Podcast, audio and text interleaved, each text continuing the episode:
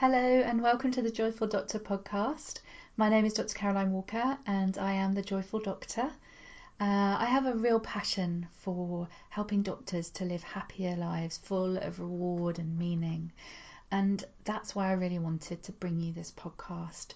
Each episode is going to be an interview with an amazing doctor that I respect, love, admire, and think has some wonderful things to share with you to help you to become an even more joyful doctor than you already are.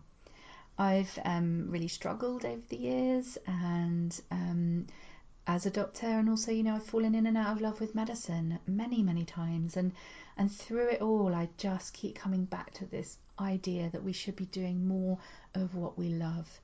So I hope that through listening to these podcasts, you might be able to connect with what it is that you really love to do and to do more of it.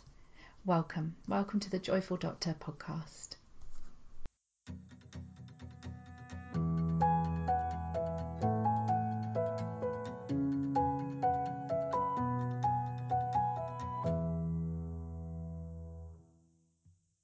Hello, and welcome to the latest episode of the Joyful Doctor podcast. I'm really excited to be here today at the International Physician Health Conference in London. And I have with me today a wonderful guest, uh, Dr. Jonathan Mercer. Jonathan is a, um, a GP who's uh, been a, a GP partner for many years and is now retired and working as a locum GP, um, and uh, is here to talk to us today a bit about um, some of the times that, that he's found things a bit harder in his medical career um, and the things that have helped him. Um, welcome, Jonathan. Thank you, Caroline. It's very kind of you to ask me to uh, chat. Oh, it's a pleasure to have you here. Um, so, um, I always start by kind of asking my um, interviewees the same question um, What does it mean to you to be a joyful doctor? I think it's a combination of um, satisfaction with the medical scientific side of the job, mm-hmm. being intellectually interesting, and then in addition to that, particularly in general practice, which is what I've done through my career, um, it's the individual interactions with patients, mm. um, particularly on a one-to-one basis, um, and that's different with every patient. They they vary. You know, every patient's obviously different, mm. And that's one of the most rewarding parts of the job. But I think you've got to try and keep a balance mm. between um, the demands of the job, which can be intense at time at times, and also maintaining that sort of work-life balance, um, mm. looking after yourself to some extent as well. Mm, yeah, yeah. Which helps in being joyful. Yeah, I hear that so much from doctors that that um, actually it's a really rewarding job. Like generally it's really interesting and but for most doctors it really is that relationship with the patients that's the most rewarding part um, for them. Well I, I always wanted to be a GP ever since I was at you know, before I went to, to medical school. Mm-hmm. um, as I um, spent some time with our family GP actually when I was a, at school he took me around a little bit oh, did a, like did a work experience. Yeah. and that sort of confirmed my interest in general practice. Um, and I think it, what appealed to me was that one-to-one interaction with patients mm. um, as people. Mm, um, Not just kind of problems or diseases, or just but yeah, and, get, and also getting to know people person. over a period of time as well, mm. which can be rewarding. But that also does uh, lead into one or two of the pressures of the job. Yeah, yeah. What were those for you? What did you most? Um, I think it with? was particularly um, carrying the load of perhaps, I'm not sure if expectations is the right word, particularly the chronic illness, um, carrying the, the, being in a sense the bearer of people's worries or concerns. Mm. Um, and I found that an issue even when I wasn't at work, trying not to worry about patients, think about patients. Mm-hmm. Um, on a day-to-day basis and sort of feeling in some way not exactly responsible for how they are, but but feeling that professional duty. Mm. I see that a lot in, mm. in the doctors I, I support one to one, that the particularly the GPs that that it's very hard not to take them home with you sometimes. That I think that's been an issue for me through my time. Mm. Um, and that's because any job obviously has pluses and minuses, and there's lots of pluses of being a doctor, which I've alluded to already.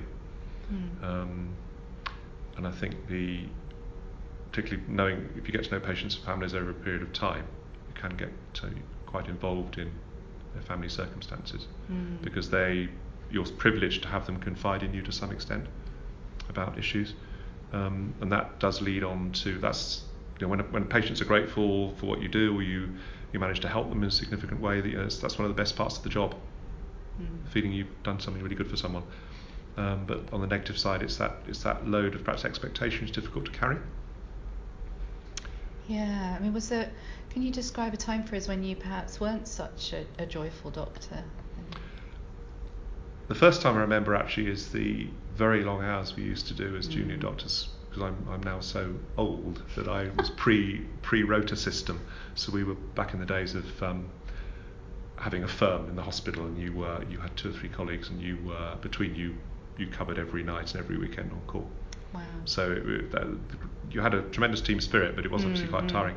So I I think fatigue and yeah. exhaustion and fatigue was one of the things Yeah. um, that was an issue in terms of not being joyful and feeling overwhelmed by Mm, the hours at that at that point. mm, mm, mm. Um, And I know I've heard a lot of doctors actually from that who've worked back in that old system sort of lament the loss of that firm way of working because it, although it was exhausting and, and overwhelming and too long, um, it brought with it a sense of um, almost like a collegiate kind of approach, a sort Yeah. of a, a team and a, and a feeling part of belonging to something, yeah, I think not holding it all just on I think so. I think that was yeah, it was probably a little bit like I imagine it's probably in the in the armed forces a little bit, and that you were in a very cohesive team and you Mm. spent a lot of lot of time together. Mm. Um, so that also def- similar in some ways in sense of how we're exposed to so much risk and trauma and responsibility and, I think the and high- actually sharing that is so important isn't it and I wonder Yes. if nowadays a lot of doctors find themselves very Mm. professionally isolated and actually that's I think that's the thing we hear from our GP registrars in the Mm. practice that the rota system and the frequent changing of um, consultants and wards um, does lead to them feeling quite isolated and unsupported. Mm. Whereas Mm. we, we did have a lot of support. We fortunately quite a cohesive team. And we were just hearing, weren't we, in the session just now at the conference from a, um, a gentleman who's working around sort of memories and how we lay down our traumatic memories and how important it is to have connection to others actually in order to be able to process those memories and not become traumatized by them. Yes, I think that's I think that's uh, a, an accumulative thing through your career. Mm. Um, because when I look at the registrars we have now and the medical students we also have in the practice, I'm always the thing that strikes me is they're very keen Mm. and but they don't. oh, Fortunately, they don't. They they're they're quite bouncy. They they they really are very keen and not at all jaded. Is Ah. the word I think I'd use. Whereas I think myself and my older partners have worked to some extent probably a little bit more world weary. But It's um, interesting you say that because actually I do, I do some work for the practitioner health program as you know Mhm. which very excitingly it was announced today is going to go national for all doctors in England which is just fantastic um, and yeah it's been a long time coming and a wonderful moment for, for the world of physician health um, Mm. But yeah I do some work with them and often actually we're now seeing people coming younger and younger and actually we are now seeing the younger GPs who've only really been doing it a year or two even Right. who are becoming but almost more burnt out by the I think by the workload and the just relentlessness Yeah. of you know seeing 40 to 60 patients every day and just yeah that could you have there been times when that has been um, I a think challenge for you Uh, yeah, I think. Well, if I can just briefly explain what's happened in my career, I've Mm. I've been a GP partner for 20 years in the same practice, wow. and it was quite a big decision to leave in March this year. Mm. But over the last several years, I've actually gradually reduced my sessions I work during the week Mm. in a in a sort of slightly vain bid to deal with this sense of being overwhelmed at times. yeah Um, but I still had this problem of carrying the work home with me. Mm. Um, so- I have a theory actually that all GPs uh, should work part time, or at Mm. least the clinical part of their work should be maybe five sessions a week or six at the most. I think um, it's I think such you're a a better doctor for the patient if you do that because you're Mm. fresher. Mm, mm. Um, and actually, a lot of what I do now, um, and other people working in this field, is to support doctors to, to say actually it's okay to have a portfolio career, to Yes. do, to Yeah. keep the kind of the really draining stuff, but really rewarding stuff Mm. in a kind of manageable amount, and then to to complement your career in other ways with I think I think strings to your GPs are, yeah, GPs are going to have to go down that road really because with the recruitment issues and things nationally mm, at the moment, mm. um, you know, it's not possible to do the job full time really in the long run for the sake of your own health, and therefore your ability then to work is compromised, Yeah. as well as the rest of your life being affected. Yeah, yeah. You said that you'd had, um, you spoke about the first time that you had struggled. Were there other times that? I think um, yes, apart from the, in the hospital work, that was more of a, a probably a fatigue type Mm. issue. Um, I was fortunate to join a practice where we were a very cohesive partnership and very supportive of each other, which really helped.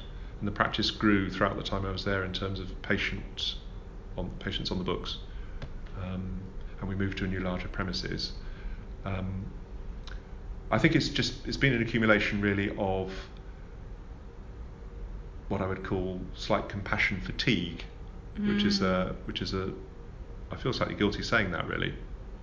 That's not an uncommon thing I hear Mm. though from, from doctors because compassion is something that's so integral to who we are as Mm. people and it's so important to us to care. Hmm. And when we stop caring, that can feel so shaming, so difficult. And so I'm really, really grateful to you actually for sharing that because I think there'll be a lot of doctors listening to this that identify with that sense of it, just that erosion of your compassion over time. And And I think you then get into a vicious cycle, which I was perhaps in danger of slipping into at times, of feeling guilty about that in terms of patients and colleagues, Mm. not pulling your weight, and then you feel you're not giving people the best care. Mm.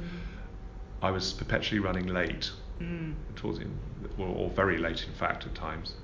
Um, Do you mind sharing how late it would get? uh, well, my bad day is about an hour and a half, Okay. which is. okay. Um, I mean, I sometimes I- hear three hours. okay. So yeah.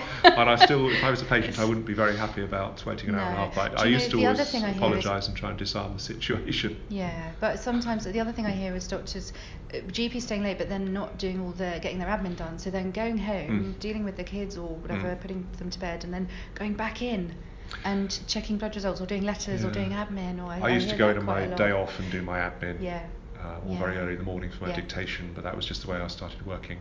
And when we Um, start to do this, because I can identify with it slightly from the, my hospital jobs, um, it erodes at that. I don't know. I certainly felt a sense that I was the only one doing this, you know. And actually, what I'm seeing is it's Mm. a fairly common um, occurrence. I think you become less efficient if you get into that because you get into Yeah. a slightly rabbit in the headlights type situation. yes, yes, Where you, you, your yeah. efficiency declines. yeah.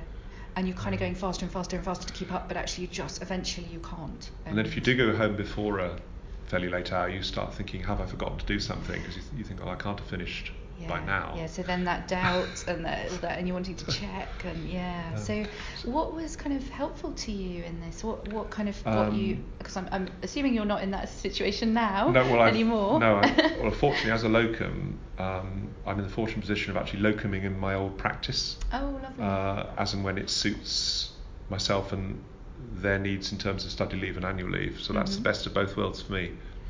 Um, working in a close partnership helped in the fact that we were able to informally offload on, onto each other at Mm, times. mm. But what we did introduce about three years ago was um, regular supervision for the GPs, in that Oh. we, we actually paid monthly for a psychologist to come in and spend a couple of hours with us. Oh, fantastic. Um, that was partly at my instigation, but my colleagues thought it was a good plan as well. Yeah. Just to have a sort of uh, kind of more formalised way of uh, talking about issues we found perhaps difficult or uncomfortable. Mm.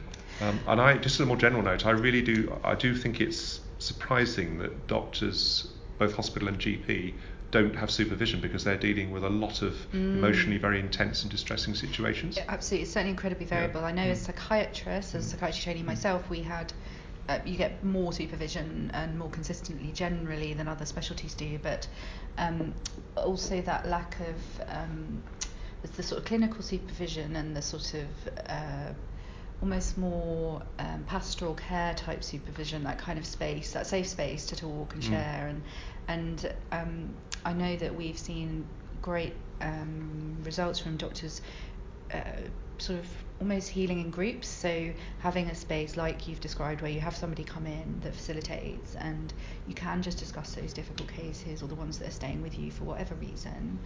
Um, or perhaps the cases where you're finding your boundaries are being a bit pushed or you know those sorts of things. Yes, Um, we, um, we, used, we used it for a mixture of um, difficult patient situations where perhaps we were feeling unconfident or unsure. Also, how home things were impacting on work. mm, Um, so it was it was a you know, it was a sort of safe environment for things to be raised within the boundaries of that room. Yes, Um, and I would I would say to every doctor out there, you know, Mm. go and ask for this to happen, because actually, it, often we think it's not possible. Mhm. You know, there won't be the time or the money or the, but actually, if you make people aware that you need this, and there's a group of you, you know, make it happen. The other thing I've come across consistently is um, particularly senior doctors, consultants, um, but also GPs actually, who almost form their own uh, peer support groups just informally. So they'll kind of Mm. meet up regularly outside of work and maybe once a month or every couple of months, but Mm. just a, again a space where you can just share and, and be Yeah, well, I'm, I'm now attending the GP um, locum stroke salary GP group locally, which is a monthly Ah, thing, which I'm finding also very useful Yeah, because people of different age groups and different experiences, yeah, which is good. So it sounds like you found having supportive colleagues and a space to kind of talk and, and think through some of the difficult stuff was, was really, really helpful. Yeah, I'm, I, I'm pleased to be at this conference today actually to hear about the GP health service, particularly being Mm. expanded into as a hospital services as well. Mm, mm. Um, so that all the- doctors across England can Mm. now self-refer to the practitioner health service Yeah. to get free and confidential mental health advice and support and yeah yeah a that's really important because it's destigmatizing the whole issue, yeah. and it's good to hear it's being properly funded and expanded. Yeah, yeah. Um, and amazing that there's what 300 people or something here to, at this conference yesterday and today, and and just this overwhelming feeling of um, everybody being on the same um, page. You know, just wanting to help doctors to be able to feel like it's okay to Yeah. say that you're struggling and there is support out there, and we've been there. It's not like an us and them, is it? It's like we've all been there. We're all human. We all struggle. Yeah, I think it's really days. important that people know that they can get help or talk to someone, Mm, so mm. just not to suffer and feel distressed in silence. Mm. Uh, and that's fortunately is is there more opportunities now for that to happen. Yes, yeah. So if you had to kind of, I don't know, one last chance to talk to doctors out there and one thing you'd want to say to them. I think I'd say it's a great job. It's really rewarding. It's challenging and, diff- and hard work. Um, but if you want to have a long and fulfilling career, you must look after yourself as well as the patients. So Mm. if you are feeling overwhelmed or distressed, please talk to someone about it because there is help available, which Mm. will help you to work joyfully and healthily Mm. and to give you a satisfying career. Wonderful, wonderful, beautifully put. And if you, um, is there? A, I always ask um, my interviews if there's a, a book that you might recommend because. Uh, I, I was slightly forewarned of this question, so mine's a bit of an old chestnut, really, which is um, the Atul Gawande book, Oh yes. Being Mortal, Yes. which I think is, although it's written by an American doctor, and obviously their medicine is generally more interventionist, particularly in the elderly, I think it just reminds us that technology and treatments aren't always the answer. You've got to Mm. listen to the patient's concerns and worries and spend time with them, human to human Mm. and that sometimes, or in the end, always, there's a point where it's appropriate to stop and just remember that most of all, it's a person you're dealing with, Mm. and they can't they can't um, be treated inappropriately Mm. technologically, Mm. uh, but to have some dignity. Yeah. Actually, that really ties in beautifully with what's come up a lot at this conference. Um, to just this idea that we're human beings, that we're vulnerable, that we are, um, yeah. Yeah, I think another way, what I was trying to say in my thought for other doctors, another way of putting it is that we're not Teflon coated, we are human beings. Absolutely. And we've got fallibilities and limits like everybody else has.